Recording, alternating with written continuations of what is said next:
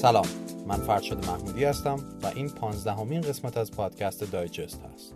پادکستی که مسائل نسبتا پیچیده دنیای اطراف ما رو به زبانی بسیار ساده براتون تعریف می‌کنه. این قسمت در مهر ماه 97 ضبط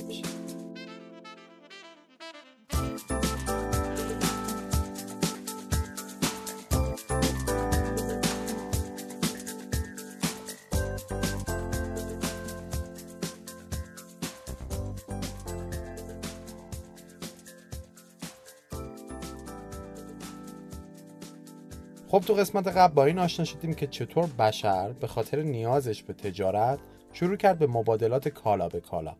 ولی بعد به یه سری مشکلات که بر اساس تئوری طلاقی خواسته بود برخورد و نیازمند شد به یک کالای سومی که هم ارزش رو در خودش ذخیره کنه هم قابل هم باشه و در عین حال قابل شمارش هم باشه. و در نتیجه پول خلق شد. در ابتدا هم متوجه شدیم که همه پول ها بیشتر پول کالا بودن. یعنی خود این پول ارزش ذاتی هم داشت. مثل گاو، چاقو، الکل یا فلزات زینتی و گرانبها. و بعد دیدیم که چطور اولین نشانه های پول کاغذی که یک نوع پول representative بود در چین باستان ظاهر شد و چطور در سراسر جهان معروف شد. و در آخر یکم راجع به پیدایش بانک ها صحبت کردیم. و اینکه سیستم سپرده قانونی چه تأثیری در روند خلق پول داشت و در نهایت قسمت قبل رو با بررسی تئوری های اقتصادی یکی از اقتصاددانهای معروف به اسم باربن تمام کردیم که حرفش این بود که حتی خود طلا و نقره هم ارزش ذاتی ندارن و این سیستم باعث جلوگیری از رشد اقتصادی کشورها میشه. و کشورها باید مکتب مرکنتایلزم رو رها کنن و رو بیارن به سمت پول کاغذی. در این قسمت با ادامه این سبک فکری آشنا میشیم و می‌بینیم که چطور این پول تبدیل میشه به این پولی که امروز روز در دست من و شماست.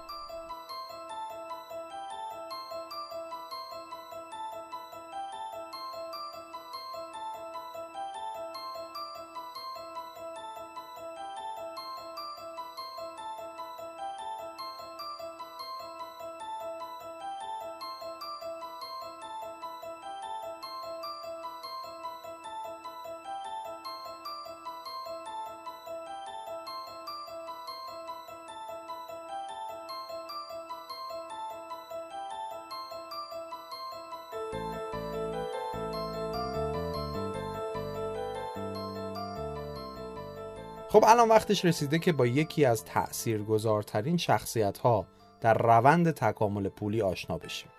شخصی که در روند توسعه پول کاغذی نقش به سزایی رو داشت. کسی که فرانسه رو به خاک سیاه نشوند و حتی یه جورایی غیر مستقیم باعث شد سالها بعد از حضورش انقلاب کبیر فرانسه به وجود بیاد. و این شخص کسی نیست؟ جز جان لا. خب آشنا بشیم باهاش ببینیم کی بود از کجا آمد و چیکار کرد.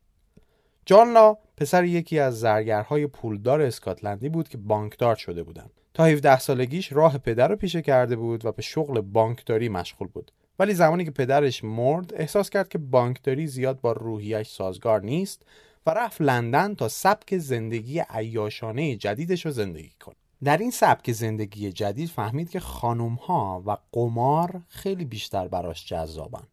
البته وسط این همه خانوم بازی و قمار و این حرفا به دفعات پیش اومده بود که پولش ته بکشه و بره خونه پول قرض بگیره و بیاد. ولی اوضاع یه شبی از این شبها خراب میشه و تغییر می‌کنه. وقتی که جان سر یه خانومی که معشوقش بود با یه عاشق پیشه دیگه ای توی یک دوئل درگیر میشه می‌زنه طرفو می‌کشه. اینجاست که میفته زندان و متهمش می‌کنن به قتل و حکم اعدام براش می‌برن. ولی قبل از اینکه زندگیش اینجا بیهوده تموم بشه از زندان فرار می‌کنه و میره آمستردام. و در اونجا عاشق سبک زندگی هلندیا میشه. کافه ها، قمارخونه ها و مهمتر از همه بورس. تقریبا اینجا بود که تئوری های جان لا در مورد قمار و finance و اقتصاد شکل می‌گیره. جان از سیستم اقتصادی هلند شگفت زده شده بود. وقتی که دید چطور این کشور کوچیک بدون داشتن منابع طبیعی کشورهای دیگه یکی از قوی ترین اقتصادهای دنیا شده. در حقیقت سیستم بورس هلند خیلی تأثیر گذار بود در این قضیه. می‌دونید که قدیمی ترین بازار بورس جهان متعلق به آمستردامه که سال 1602 توسط کمپانی هلندی هند شرقی تأسیس شده بود.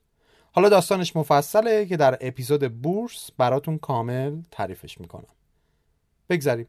در نتیجه جان لا این ایده به ذهنش خطور کرد که اگه بتونه بفهمه چی باعث شده اقتصاد هلند انقدر رونق بگیره در نتیجه می‌تونه این ایده رو صادر کنه به کشورهایی که از لحاظ منابع طبیعی غنیتر هستند.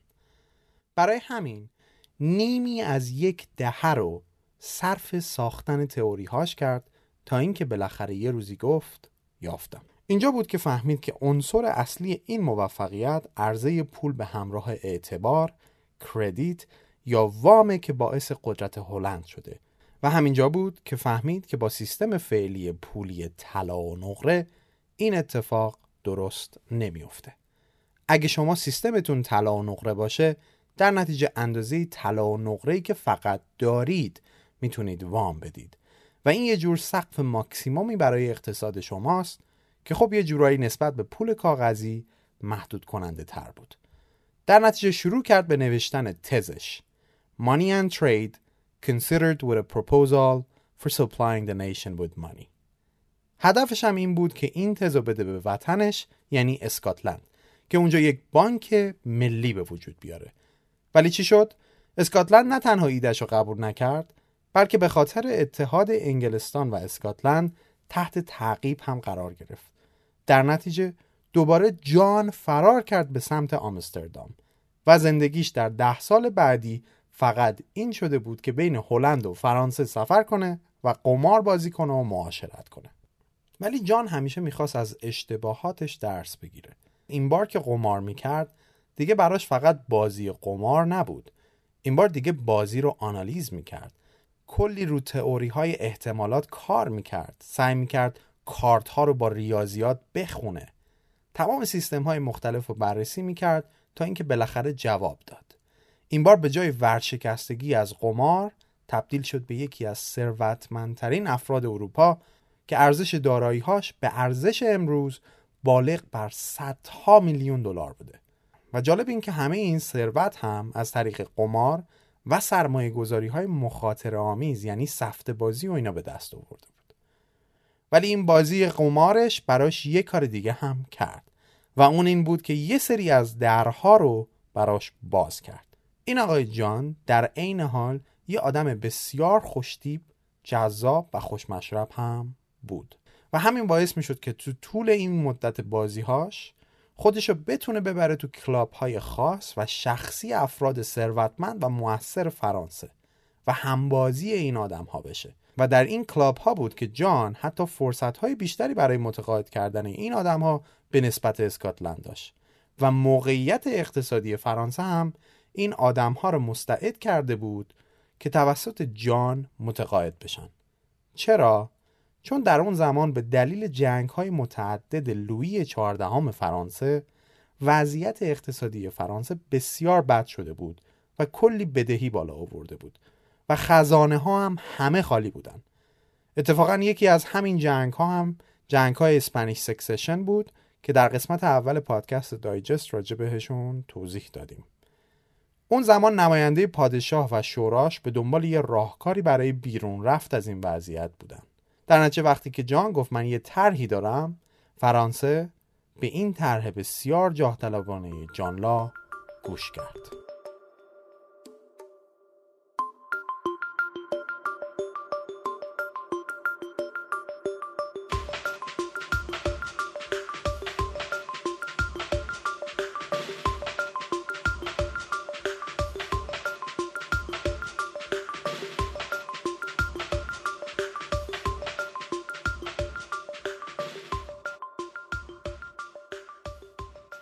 طرح جان لا چی بود؟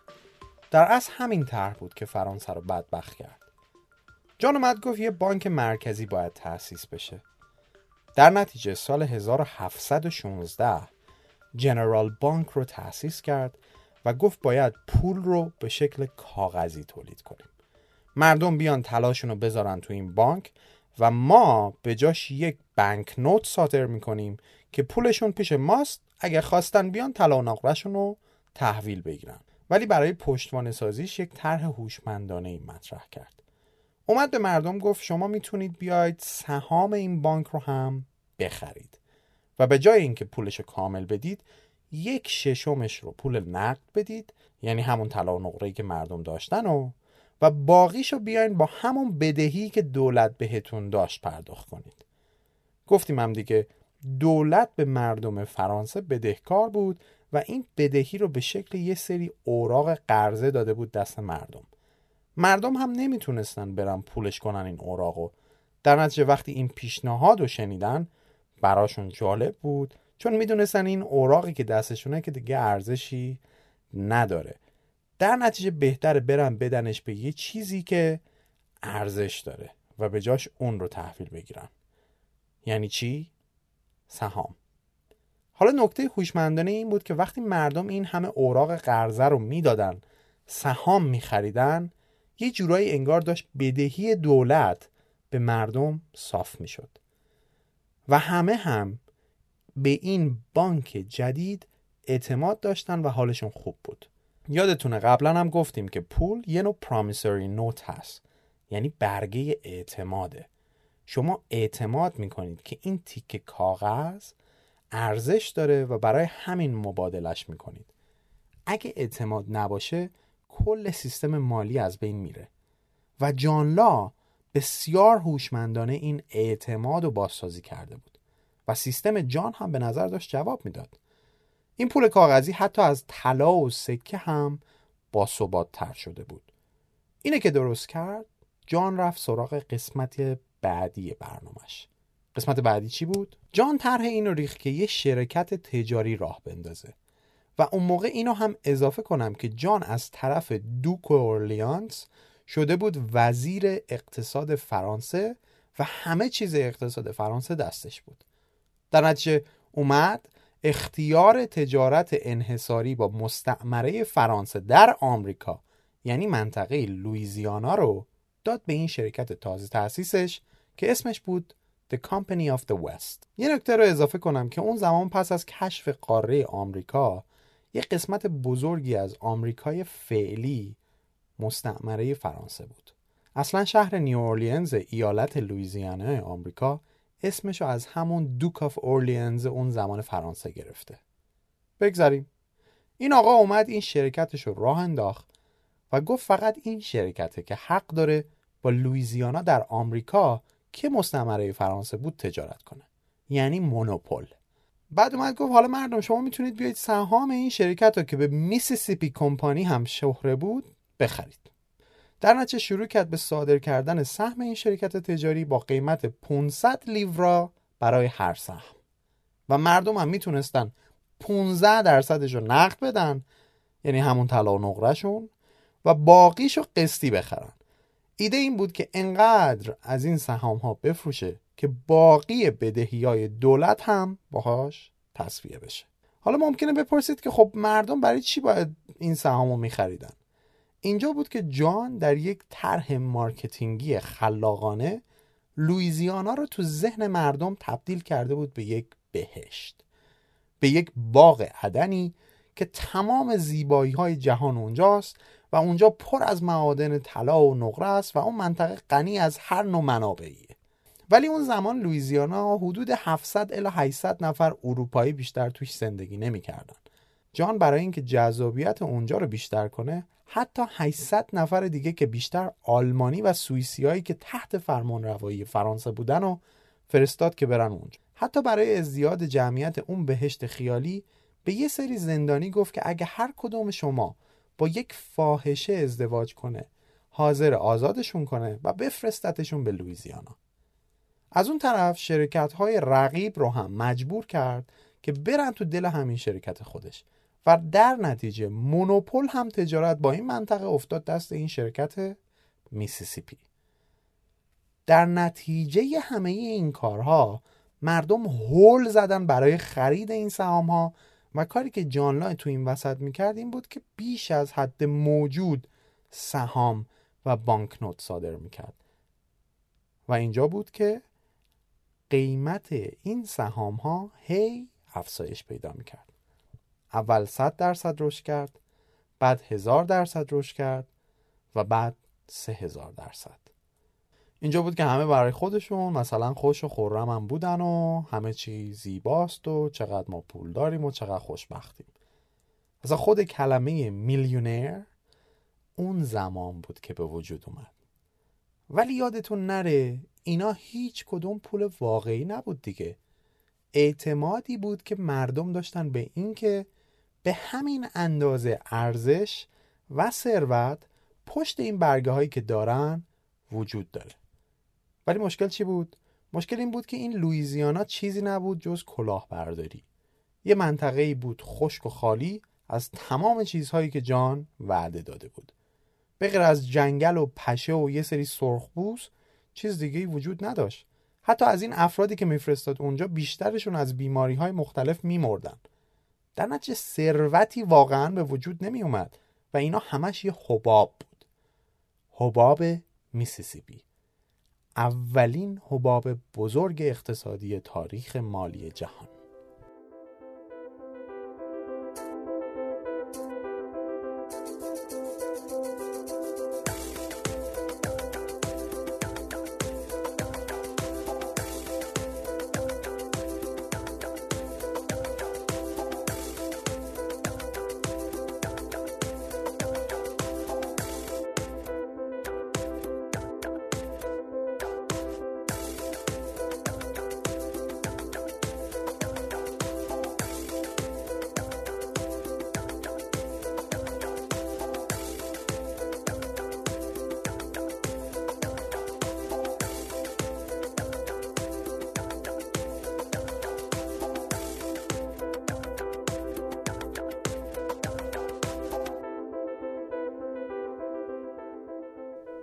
دوست داشتید بیشتر راجبش سرچ بکنید می‌تونید بزنید Mississippi Bubble و کلی مطلب براتون پیدا میشه. حالا چه اتفاقی افتاد؟ یه روز یکی از این میلیونرها که پر از سهام و banknote شده بود پولاشو برداشت رفت بانک و گفت خب حالا اینا رو میدم به جاش طلاهامو می‌خوام. اصطلاحا میگن redeem کردن پول. و خب بانک هم که بر همین پایه سوار شده بود مجبور شد چندین واگن بهش طلا و نقره بده و این پولا رو برداره و ببره. از اون طرف هم که یواش یواش داشت خبرهای پوشالی بودن لویزیانا می‌رسید مردم آروم آروم به سمت بانک ها روانه شدن که پولهاشون رو تبدیل کنن به همون ارزشی که روش نوشته بود و طلا و نقرهشون رو تحویل بگیرن. ولی کدوم پشتوانه؟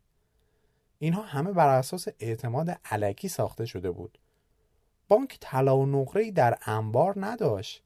اصلا در حقیقت میزان پشتوانه طلا و نقره بانک معادل بود با یک پنجم پول در گردش. کار به جایی کشید که یه مدت حتی بانک رو تعطیل کردن برای چند روز که مردم بیخیال شن. ولی وقتی بانک دوباره باز شد نه تنها بیخیال نشدن مردم بلکه دیگه شورش و تظاهرات هم شده بود. جلوی خونه جان جمع می شدن و تمام در و پنجره ها رو میشکوندن. اینجا بود که فرانسه پشت سر هم هی حکم حکومتی می‌داد که مردم رو منصرف کنه از بانک رفتن. مثلا حکم دستوری دادن که ارزش طلا افت کرده. ولی بازم مردم اعتنایی نمی‌کردن. اینجا بود که دوباره حکم دادن اصلا خرید و فروش طلا ممنوع. اصلا سکه طلا ممنوع. حکومت به زور می‌خواست جلوی قضیه رو بگیره و برای اینکه حتی همون سهام ها رو از خود مردم بخرن مجبور شدن که بازم پول چاپ کنن. طلا هم که مبادلش ممنوع بود. این کار باعث شد که قیمت همه چیز سر به آسمون بکشه و ارزش هر واحد پولی به نصف قیمت اسمیش برسه. و چون طلا هم ممنوع شده بود پاریس دیگه تبدیل شده بود به شهر دوست ها به خاطر اینکه مردم همه طلاهاشون رو تو خونه هاشون نگه می داشتن. دولت هم گیج و ویج فقط نظارگر بود و اشتباه پشت اشتباه. وقتی دیدن نمی‌تونن این شرایط رو کنترل کنن دوباره طلا رو قانونی کردن. همون روزی که این قانون رو اعلام کردن مردم به دلیل حجومی که اووردن به سمت بانک برای نقد کردن پولهاشون چند ده نفرشون زیر دست و پا موندن و مردن. این در تاریخ ثبت شده. اینجا دیگه پول کاغذی شکست خورده بود. و اولین حباب تاریخ به اسم حباب میسیسیپی ترکیده بود. جانلا هم با لباس مبدل آروم از فرانسه فرار کرد و دیگه هیچ وقت پاشو فرانسه نذاشت. وضعیت فرانسه به حدی از لحاظ اقتصادی بد شد که حتی لویی پونزدهم و شونزدهم هم درست نتونستن درست حسابی فرانسه رو به دوران قبل از خودش برگردونن. و در نهایت حکومت لویی ها ورشکست شد و سال 1789 با انقلاب فرانسه به اتمام رسید. خاطره پول کاغذی برای مردم فرانسه انقدر بد بود که وقتی ناپل اون به قدرت رسید دیگه از پول کاغذی استفاده نکرد و اجازه هم نداد تا زمان بودنش چنین چیزی به وجود بیاد. حالا جالب اینه که همزمان که این حباب میسیسیپی برای فرانسه به وجود اومد انگلستان هم در همون زمان تازه داشت وارد یه همچین حبابی می‌شد که اسم اون South Sea Bubble بود. اونجا هم مثل کمپانی میسیسیپی شرکت تجاری به وجود اومده بود به اسم South Sea که داشت سهام شرکتش برای تجارت با مستعمره آمریکای جنوبی رو میفروخت. اونم داستان معروفیه ولی من دیگه وارد اون اینجا نمیشم. ولی شاید یه روزی یه قسمت در مورد حباب های اقتصادی بسازم که اینها رو توش توضیح بدم.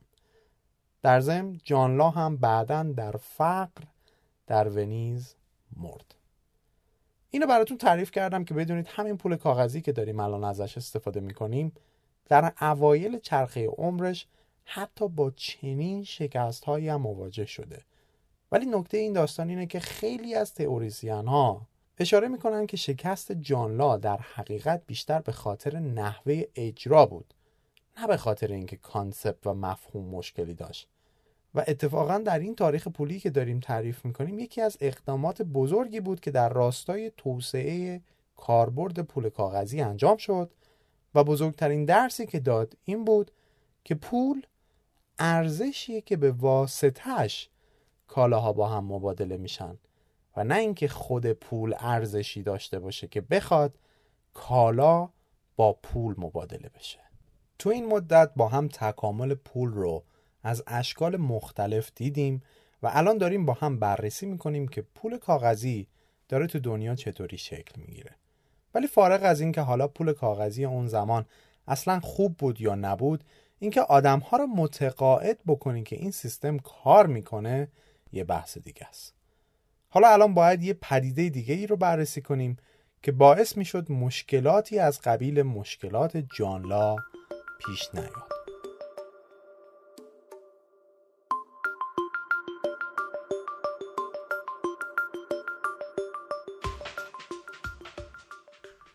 خیلی به ندرت پیش میاد که انسان وقتی به یک ایده خوب بسیار انقلابی می‌رسه همون لحظه همه بگن به به چه خوبه و قبولش کنن. معمولا اینطوری که تا یه مدتی هی بهش فکر میشه. نکنه جواب نده. نکنه این. نکنه اون. ابعاد مختلفش بررسی میشه. در ابعاد کوچکتر تست میشه و بعد طی یک فرایندی فراگیر میشه. و بعد در نهایت می‌تونه انقلاب ایجاد کنه. پول کاغذی هم مستثنا از این قضیه نبود. برای اینکه زمانی که شروع به چاپ پول میشه هزار تا سوال به وجود میاد. سوالاتی شبیه این که چقدر باید پول چاپ بشه؟ حدش باید کجا باشه؟ قوانین مرتبط باهاش باید چطوری باشن؟ و چه و چه و چه؟ ولی قبل از همه این سوال ها سوال این که این پول رو کی باید چاپ بکنه از همه مهمتره. جواب این سوال برای شما الان خیلی ساده است. چون همه می‌دونیم یه قدرت مرکزی یک ارز ملی رو چاپ می‌کنه که همه هم ارزش اسمیش رو قبول دارن. ولی یادمون نره که اون زمان پول کاغذی در اثر یک سیستمی که از بالا به پایین دستوری اجرا بشه به وجود نیومد. بلکه در حقیقت همون یه سری از بانکدارها بودن که فهمیدن می‌تونن به مردم رسید طلا و نقرهشون رو به صورت کاغذی بدن و اینطوری بود که رسیدهای بانکی یا پول به عبارتی خلق شد. این به این معنا بود که یواش یواش هر بانکی برای خودش شروع می‌کرد رسیدهای خودش رو چاپ کردن. و فکرشو بکنید دیگه. این همه رسید بانکی در جامعه داشت تبادل می‌شد که هر کدومش یه شکلی بود و مال یه بانک متفاوت. حالا فرض کنید که دیگه یکی اون زمان می‌خواست بری یه کشور دیگه بعد اونجا می‌خواست پولش رو خرج کنه. تو کشور خودش 50 تا بانک و 50 مدل رسید پولی وجود داشت. دیگه حالا حسابشو بکنید توی کشور دیگه چه خبر بود. این سناریو رو در نظر بگیرین. فرض کنید شما 10 تا سکه طلا سپرده میذاشتید تو بانک شهرتون و در عوضش به همان اندازه رسید بانکی دریافت می‌کردید حالا فرض کنید که شما میرید یه شهر دیگه و میشینید توی رستوران که یه چیزی بخورید. ولی وقتی دستتون رو می‌کنید تو جیبتون که پول رو درارید و غذا رو پرداخت کنید صاحب رستوران پول رو از شما قبول نمی‌کنه. چون نمیشناستش یا دیگه در بهترین حالت از تو کشوش یه چارتی رو در میاره که وضعیت بانک های مختلف رو رو نقشه بهش نشون میده. بعد متوجه میشه بانک شما خیلی از شهر خودش دورتره. در نتیجه کلی مسافت رو باید بره تا اون رسید رو نقد کنه. اون وقتی که بهتون میگه این همه رفت و آمد برای من نمیارزه و کلی هم هزینه بره. در نتیجه من این پولی که تو داری به هم میدی رو با ارزش کمتری قبول می‌کنم. یعنی اگر اندازه ده سکه طلا قدرت خرید داره این پول شما مثلا 20 درصد ازش طرف کم می‌کرد. بعد شما یکم قرقر می‌کنید که آخه چرا؟ باز دوباره صاحب رستوران میگه که سب کن تازه یه چیز دیگه هم هست. تو این چارت نوشته که بانک شما فقط یک شعبه بیشتر نداره. در نتیجه احتمالش بیشتره که ورشکست بشه. و ریسک اونم من باید حساب کنم. به همین دلیل من سی درصد دیگه هم ازش کم می‌کنم. اینجاست که شما می‌بینید پول بانک شما 50 درصد ارزش اسمیش قدرت خرید داره وقتی میرید یه کشور دیگه. متوجه میشید پس مشکل چی بود؟ برای همین نیاز مبرمی بود که هر کشور یک سیستم واحد پولی متمرکز داشته باشه که هر کسی بتونه بهش اعتماد بکنه. ولی خب این پروسه باید به صورت طبیعی رشد می‌کرد نه اینکه دستوری باشه. و در حقیقت هم همینطور شد. البته تا اینجا یه قطعه پازلی گم شده بود که تا پیدا نمی‌شد این اتفاق نمیافتاد. و اونم چیزی نبود جز بانک مرکزی.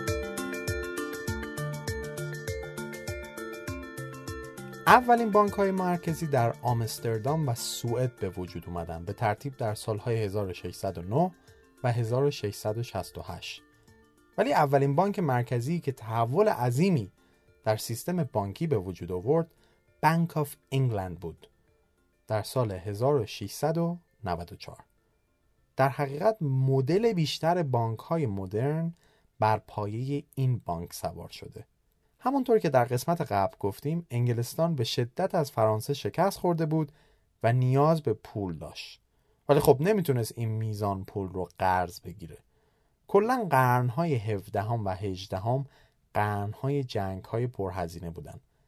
به دلیل توسعه مستعمرات باید ناوگانهای مختلف ارتش ها فرستاده می شدن به اقصانقات مختلف دنیا و هزینه های پشتیبانی و لوجستیکی اینها بسیار زیاد کلا این میزان هزینه باعث شده بود که بیشتر کشورهای درگیر جنگ به مرز ورشکستگی برسند.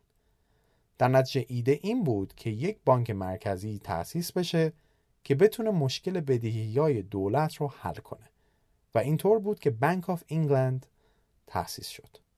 خود این قضیه که دولت همه کارهای بانکیشو با بانک مرکزی انجام می‌داد باعث می شد که خود بانک هم از امنیت بیشتری برخوردار باشه. و به خاطر همین که امنیتش بیشتره مردم هم به رسیدهایی که از بانک مرکزی می‌گرفتن یعنی همون پولهایی که بانک مرکزی چاپ می‌کرد ارزش بیشتری می‌دادن. حتی مثلا یک اسکناس یک پوندی رو یک کم هم بیشتر براش پرداخت می‌کردن اگه برای بانک مرکزی بود. مثلا یک ممیز یک یا یک ممیز دو پوند. فقط به خاطر اینکه قابل اعتماد بودن و به صورت فراگیری پذیرفته شده بودند. ولی این رسید بانکی یا پول بانک مرکزی تا سال 1844 هنوز پول رسمی کشور نشده بود. یعنی یه چیزی حدود 140 50 سال بعد. تازه اون سال بود که قانون اومد که هیچ بانک دیگه حق چاپ پول رو نداره. و هر وقت هم که یک بانکی خریداری می‌شد رسیدهاش یا همون پولهاش باید از گردش پولی خارج می شدن. یعنی که سر آخر فقط پول یا رسید بانک مرکزی بود که در گردش باقی میموند ولی با وجود خود این سیستم هم باز تا سال 1921 بانک هایی بودن که پول های خودشون رو چاپ می‌کردن هنوز هم به صورت خیلی محدود یه بانک در اسکاتلند و ایرلند هستن که از حق تاریخی خودشون برای چاپ پول به صورت محدود استفاده می‌کنن. در حقیقت این سیستم واحد پولی که ما می‌شناسیم که هر کشوری یه پول خاص خودش رو داره عمرش کمتر از 100 ساله. تو آمریکا حتی تا سال 1935 هم پولهایی به غیر از پول بانک مرکزیش توسط بانک های دیگه چاپ می‌شد.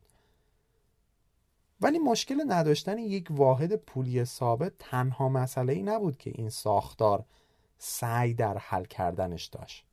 بلکه یه مسئله دیگه هم بود. ورشکسته شدن بانک ها به نوعی با پیدایش این بانک نوت ها یا همین پول های کاغذی اون سیستم فرکشنال ریزرو بانکینگ که بهتون در قسمت قبل گفتم دیگه قشنگ به کار می اومد یادمونه دیگه این سیستم یا به عبارتی سپرده قانونی اجازه می‌داد به بانک که بیشتر از حدی که در بانک پول در ذخیره داشت بتونه وام بده. ایده هم این بود که خب همیشه همه مردم با هم یک جا نمیان پولشون رو از بانک خارج کنن. چون که اعتماد دارن که پولشون سر جاشه. مثالش هم در قسمت قبل زدیم دیگه اگه یادتون باشه. شما 100 تا سکه میذاشتید تو بانکتون بانکتون 10 درصدش رو نگه میداره پیش خودش و 90 درصد باقیش رو وام میده. تا جایی که از اون 100 واحد پولی که پشتوانش 100 سکه طلا بود هزار واحد پولی خلق می‌کرد. و خب این یک سیستم خارق العاده بود چون اجازه می‌داد که توزیع و عرضه پول خیلی بیشتر از مقدار ذخایر طلا و نقره افزایش پیدا کنه و متعاقبا نیازهای یک اقتصاد در حال رشد رو پاسخ بده. ولی اما این سیستم یه مشکل هم داره. ما گفتیم مردم اعتماد دارن و همیشه یک هو و یک جا نمیان پولشون رو همه با هم از بانک بکشن بیرون ولی خب اگه این کار کردن چی؟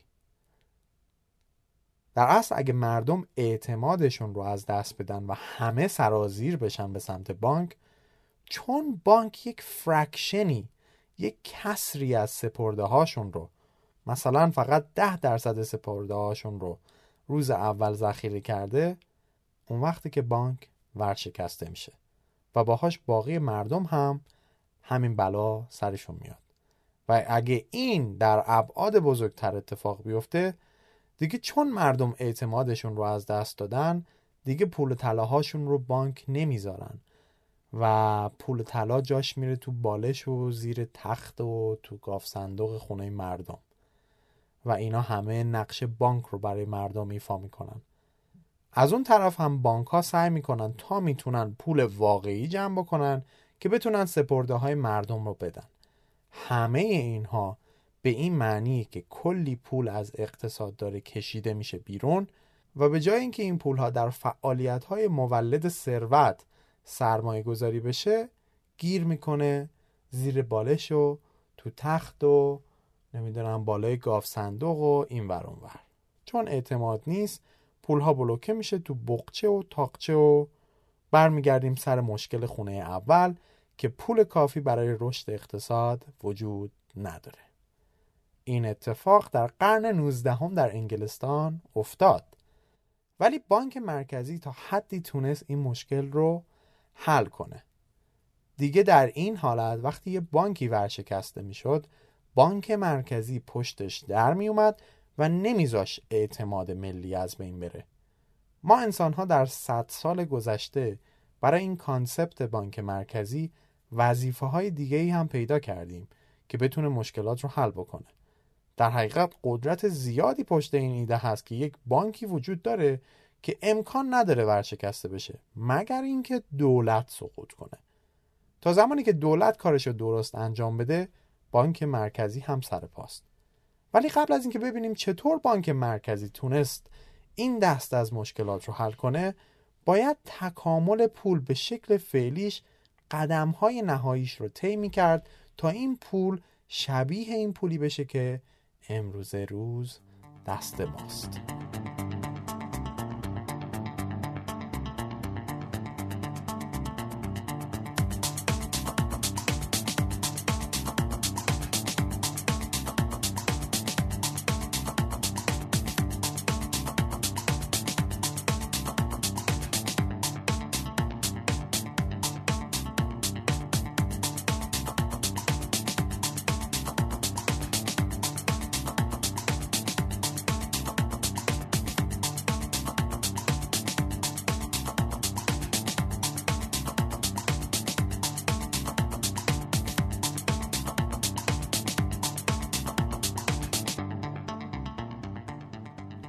در عواسط قرن 19 هم بعد از انقلاب صنعتی تجارت تو دنیا زیاد شده بود. و وقتی هم تجارت زیاد میشه نیاز به مبادله پول افزایش پیدا می‌کنه. سابق بر این یعنی در زمانهای بسیار بسیار دور وقتی تجار سفر می‌کردن خریدهاشون رو با پول کالاهایی مثل طلا و نقره انجام می‌دادن. ولی از زمانی که دیگه پولهای کاغذی خلق شده بودن یه مشکلی به وجود اومده بود. و اونم این بود که شما می‌رفتید به عنوان یک تاجر به کشور X و بعد یک خریدی می‌کردی و زمانی که می‌خواستی پول بدی یه پولی رو از جیبتون در می که برای فروشنده اون کشور ناشناس بود یا برعکسش. تو اینجا بود که تجار دقیق نمی‌دونستن دیگه این برگه های کاغذی ناشناس چه ارزشی پشتشون هست. تا زمانی که طلا و نقره بود میزان خلوص و گرماژ اون فلزات رو بررسی می‌کردن و مشکل حل می‌شد. ولی با این سیستم دیگه شمایی که قرار بود اون اسکناس رو قبول کنی مطمئن نبودی این اسکناس چقدر میارزه و پشتوانش مورد اعتماد هست نیست. اصلا پشتوانش چی هست؟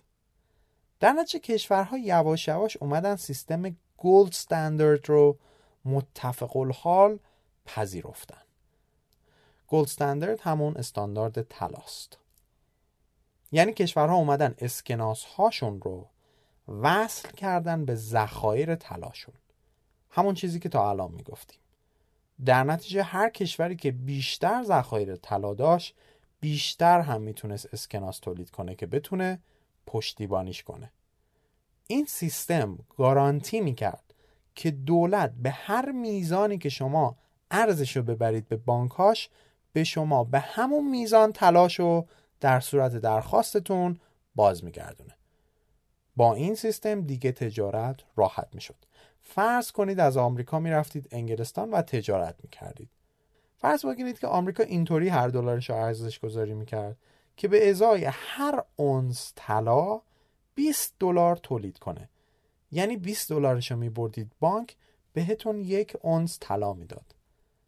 از اون طرف هم انگلستان به ازای هر دو پوندش یک اونس طلا به شما می‌داد. خب معادله ریاضی دیگه چون یه طرف جفتشون یک اونس طلاست پس هر یک پوند یعنی هر دو پوند مساوی 20 دلاره پس یعنی هر یک پوند ارزشش چقدره به دلار؟ 10 دلار. به این میگن exchange rate یا نرخ مبادله. چیزی که امروز روز خیلی میشنویم. یه دلار در مقابل یورو چقدره؟ در مقابل X چقدره؟ ریال به دلار چقدره؟ در حقیقت اون زمان این سیستم اینطوری محاسبه می‌شد. چطوری بوده؟ خلاصه که این سیستم تقریبا کار می‌کرد و هر روز کشورهای بیشتری بود که به استاندارد طلا اضافه می‌شدن. هرچند وفاداری کامل کامل به استاندارد طلا همیشه قطعی نبود. مثلا زمانهایی بود که میزان پول چاپ شده بیشتر از ذخایر طلا بود. دلیلش هم هزینه های بسیار زیاد جنگ های قرن 19 بود. ولی آخر روز مثلا در انگلستان وقتی که جنگ تموم می‌شد سیستم درست برمیگرد سر جای اولش. کشور سعی می‌کرد که ذخایر طلاش رو دوباره جبران کنه و چاپ کردن پول رو تا یک مدتی ممنوع می‌کرد. با اینکه اتفاقاتی مثل تب جستجوی طلا در کالیفرنیا در سال 1849 که منجر به کشف شدن ذخایر طلای جدید می‌شد سیستم و ارزش طلا رو تحت شعا قرار می‌داد ولی کماکان استاندارد طلا به راه خودش ادامه می‌داد و کار می‌کرد تا اینکه جنگ جهانی اول اتفاق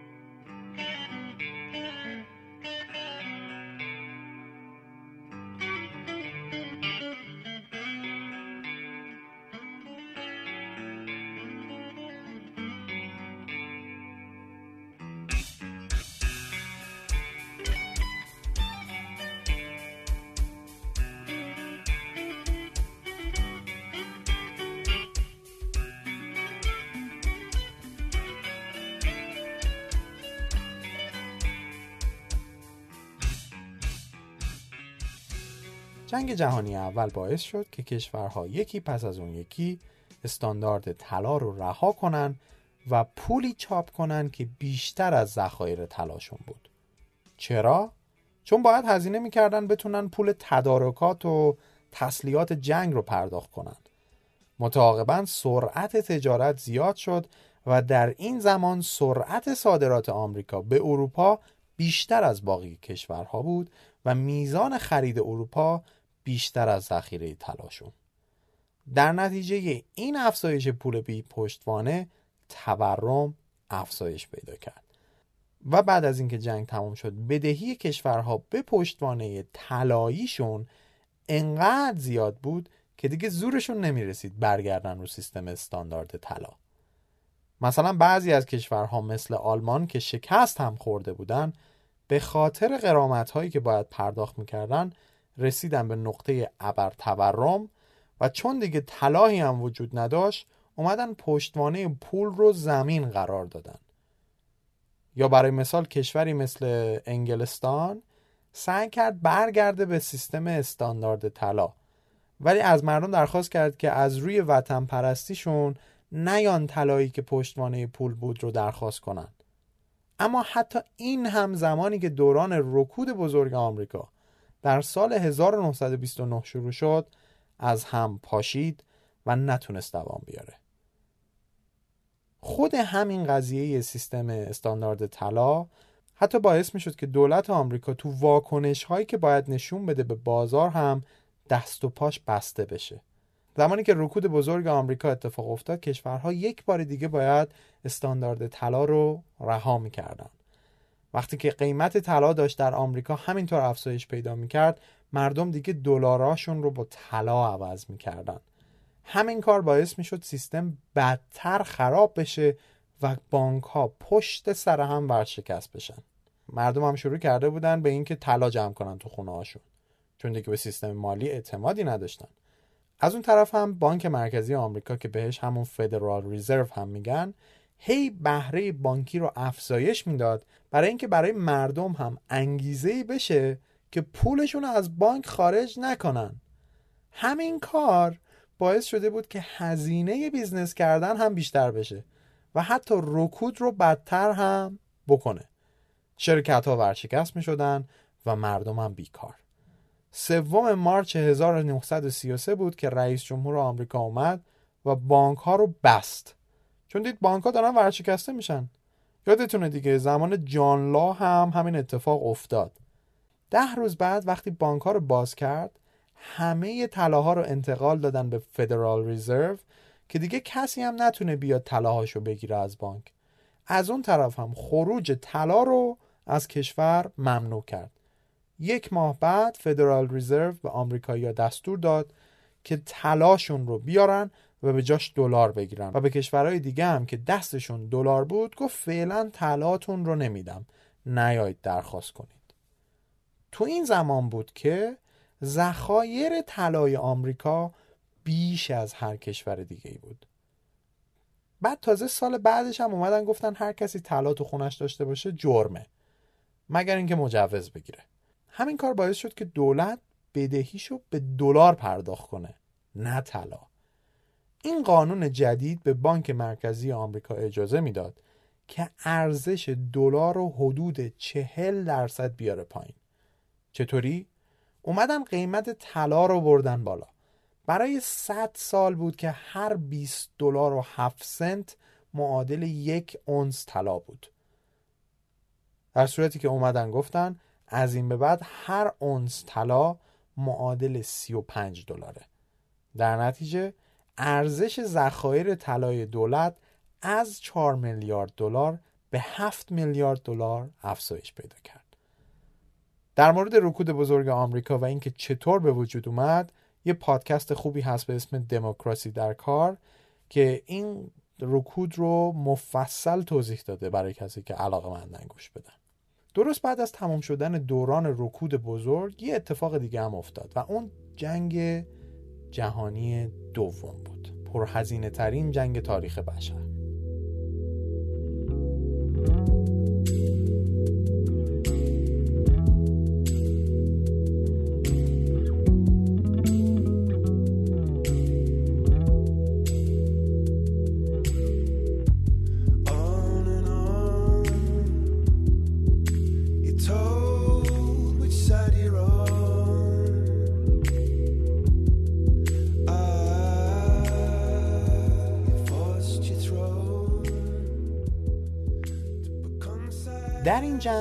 دوباره میزان صادرات آمریکا به اروپا به شدت افزایش پیدا کرد و باقی کشورهای دیگه هم افتادن تو اوج بدهی. اصلا این یکی از دلایل اینکه چرا آمریکا شد این آمریکای قدرتمند و با فاصله نسبت به باقی کشورها جلو افتاد. ولی دنیا از جنگ جهانی اول درس گرفته بود و آخرهای جنگ یه سیستم جدیدی شکل گرفت به اسم برتن بود سیستم برتن وود اسم یه محلیه در آمریکا که سال 1944 730 تا نماینده از 44 کشور دنیا اونجا شرکت کردند که در مورد نظم جدید سیستم مالی در دنیا به یک توافق برسن حالا داستان چیه؟ ببینید از سر این جنگ های جهانی انگلستان کلی پول به آمریکا بدهکار بود و خود انگلیس هم از فرانسه طلب داشت خب فرانسه هم که پولی نداشت باید همه را از آلمان می‌گرفتن. تمام این داستان بدهکاری و پرداخت قرامت های جنگی یه وضعیت نابسامانی رو درست کرده بود. در نتیجه از سر این مجمع قرار شد یک سری تخفیفات در پرداخت های قرامت ها شکل بگیره و یه تصمیم مهم دیگه هم اتفاق افتاد. خب گفتیم که از سر جنگ های جهانی اول و دوم ذخایر طلای بیشتر کشورهای دنیا خالی شده بود.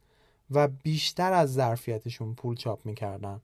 و آمریکا هم در اون زمان حتی بیشتر از قبل اکثر طلای جهان در ذخایرش بود. دلیلش هم این بود که این همه کشور کلی چیز از آمریکا خریده بودن. یعنی میشه گفت که آمریکا هنوز تو سیستم استاندارد طلا قرار داشت. در صورتی که باقی کشورها تقریبا رها کرده بودن این سیستمو. چون اصلا دیگه طلایی براشون نمونده بود که پشتوانه پولشون قرار بدن. اینجا بود که ارزهای دیگه اومدن خودشون رو به اصطلاح پک کردن به دلار آمریکا. یعنی وصل کردن به دلار آمریکا. یعنی ارزش دلار آمریکا از پشتوانه تلاش می اومد. باقی کشورها هم که می‌دونستن آمریکا پشتوانه طلایی داره و خودشون طلا نداشتن گفتن پس ارزش پول ما هم مثلا فرانک از دلار گرفته بشه. یعنی فرض اگه بگیریم هر اونس طلا 35 دلار بود شما هم مثلا می اومدید می‌گفتید هر چه می‌دونم هر 100 کرون بر فرض میشه 35 دلار. که یعنی همون یک اونس طلا. چون شما باید پشتوانه پولتون یه چیزی باشه که ارزشمند باشه و از اونجایی که کشورهای اروپایی طلایی در بساط نداشتن در نتیجه این کشورها شروع کردن تو ذخایرشون دلار آمریکا رو انباشت کردن به عنوان پشتوانه. اینطور شد که دلار تبدیل شد به بزرگترین سپرده دنیا. یعنی اگه کسی پولشو مثلا کرون می‌برد می‌تونست دلار بگیره به جاش. بعد از جنگ زمانی که اقتصاد کشورهای دیگه یواش یواش داشت بهبود پیدا می‌کرد این دلار بود که داشت ارزشش بیشتر می‌شد. به اصطلاح اوورولیو می‌شد. سال 1960 آمریکا حدود 19 ممیز 4 دهم میلیارد دلار ارزش طلایی در ذخایرش داشت و این میزان از 18 ممیز 7 میلیارد دلار بدهی خارجیش بیشتر بود. در نتیجه مشکلی هم وجود نداشت. ولی اقتصاد آمریکا در حال رشد بود. و مردم آمریکا شروع کرده بودن به خرید کردن وسایل وارداتی خارجی و پولش به دلار می‌دادن. و یواش یواش این موازنه پشتوانه پولی دلار به سمت کسری داشت میچرخید. این کسری کشورهای دیگر رو به نگرانی انداخت که آمریکا دیگه پشتوانه طلایی لازم رو برای پوشش دادن دلارهاش نداره. از اون طرف هم روسیه شده بود یکی از تولید کننده های بزرگ نفت جهان و پول نفتش رو به دلار تو بانک های اروپا نگه می داشت که بهش می‌گفتن یورو دلار. یه طوری شد که سال 1970 ذخایر واقعی آمریکا 14 ممیز 5 دهم میلیارد دلار طلا بود. در صورتی که ارزش دلارهای خارج از آمریکا 45 ممیز 7 دهم میلیارد دلار. از اون طرف آمریکا به خاطر جنگ های متعددی که تو این مدت داشت مثل جنگ سرد، جنگ کره و ویتنام اقتصادش تزلزل پیدا کرده بود و در اون سال هم دچار رکود تورمی شده بود. همه اینها باعث شد که کشورها یکی پس از اون یکی دلارهاشون رو بدن و به جاش پشتوانه طلاییشون رو درخواست کنن. اینجا بود که نیکسون رئیس جمهور وقت آمریکا که دید دیگه کاریش نمیشه کرد گفت نمیدیم آقا. طلا نمیدیم. اول اومدن دوباره ارزش دلار رو آوردن پایین گفتن هر اونس طلا 42 دلار. بعد دیگه دیدن بازم نمیشه گفتن از امروز به بعد دیگه گولد استاندارد یا همون استاندارد طلا تمام. یعنی کی؟ سال 1971 البته رسما دیگه 1976 به پایان رسید. همون زمان سریعا ارزش طلا به 120 دلار در هر اونس صعود کرد. می‌بینید پس کمتر از 50 ساله که دنیا ارتباط پول و پشتوانش رو قطع کرده. با اینکه دنیا شوکه شده بود ولی کشورهای دیگه ارتباط خودشون رو با دلار قطع نکردن. کماکان به دلار ارزهای دیگه پگ بودن. چون به هر حال آمریکا هنوز هم میشه گفت بزرگترین اقتصاد دنیا بود. یعنی چه اتفاقی افتاد تو دنیا؟ همه ارزهای دیگه ارزششون رو از دلار می‌گرفتن ولی دلار دیگه ارزشش رو از طلا نمی‌گرفت. از این به بعد دیگه این بانک مرکزی آمریکا بود که تصمیم می‌گرفت چقدر از دلار باید چاپ بکنه. چقدر اقتصاد واقعی داره رشد می‌کنه و چقدر پول بابتش باید چاپ بشه. از اینجا به بعد این پولی که پشتش چیزی نبود اسمش شد فیات مانی. در حقیقت این فدرال ریزرو هستش همون بانک مرکزی آمریکا که مدامن بازار رو داره کنترل می‌کنه و شاخصه های مختلف رو میسنجه تا بدون حد مناسب چاپ پول چقدر هست. بعد از اینکه استاندارد طلا رها شد کشورهای زیادی رو آوردن به چاپ پول و طبیعتا تورم هم سرعتش بیشتر شد. ولی تحقیقات در بیشتر جوامع نشون دهنده رشد اقتصادی برای بیشتر کشورها بوده. هرچند به صورت یک اصل کلی میزان افزایش تورم از زمانی که استاندارد طلا قطع شده با شدت خیلی بیشتری افزایش پیدا کرده.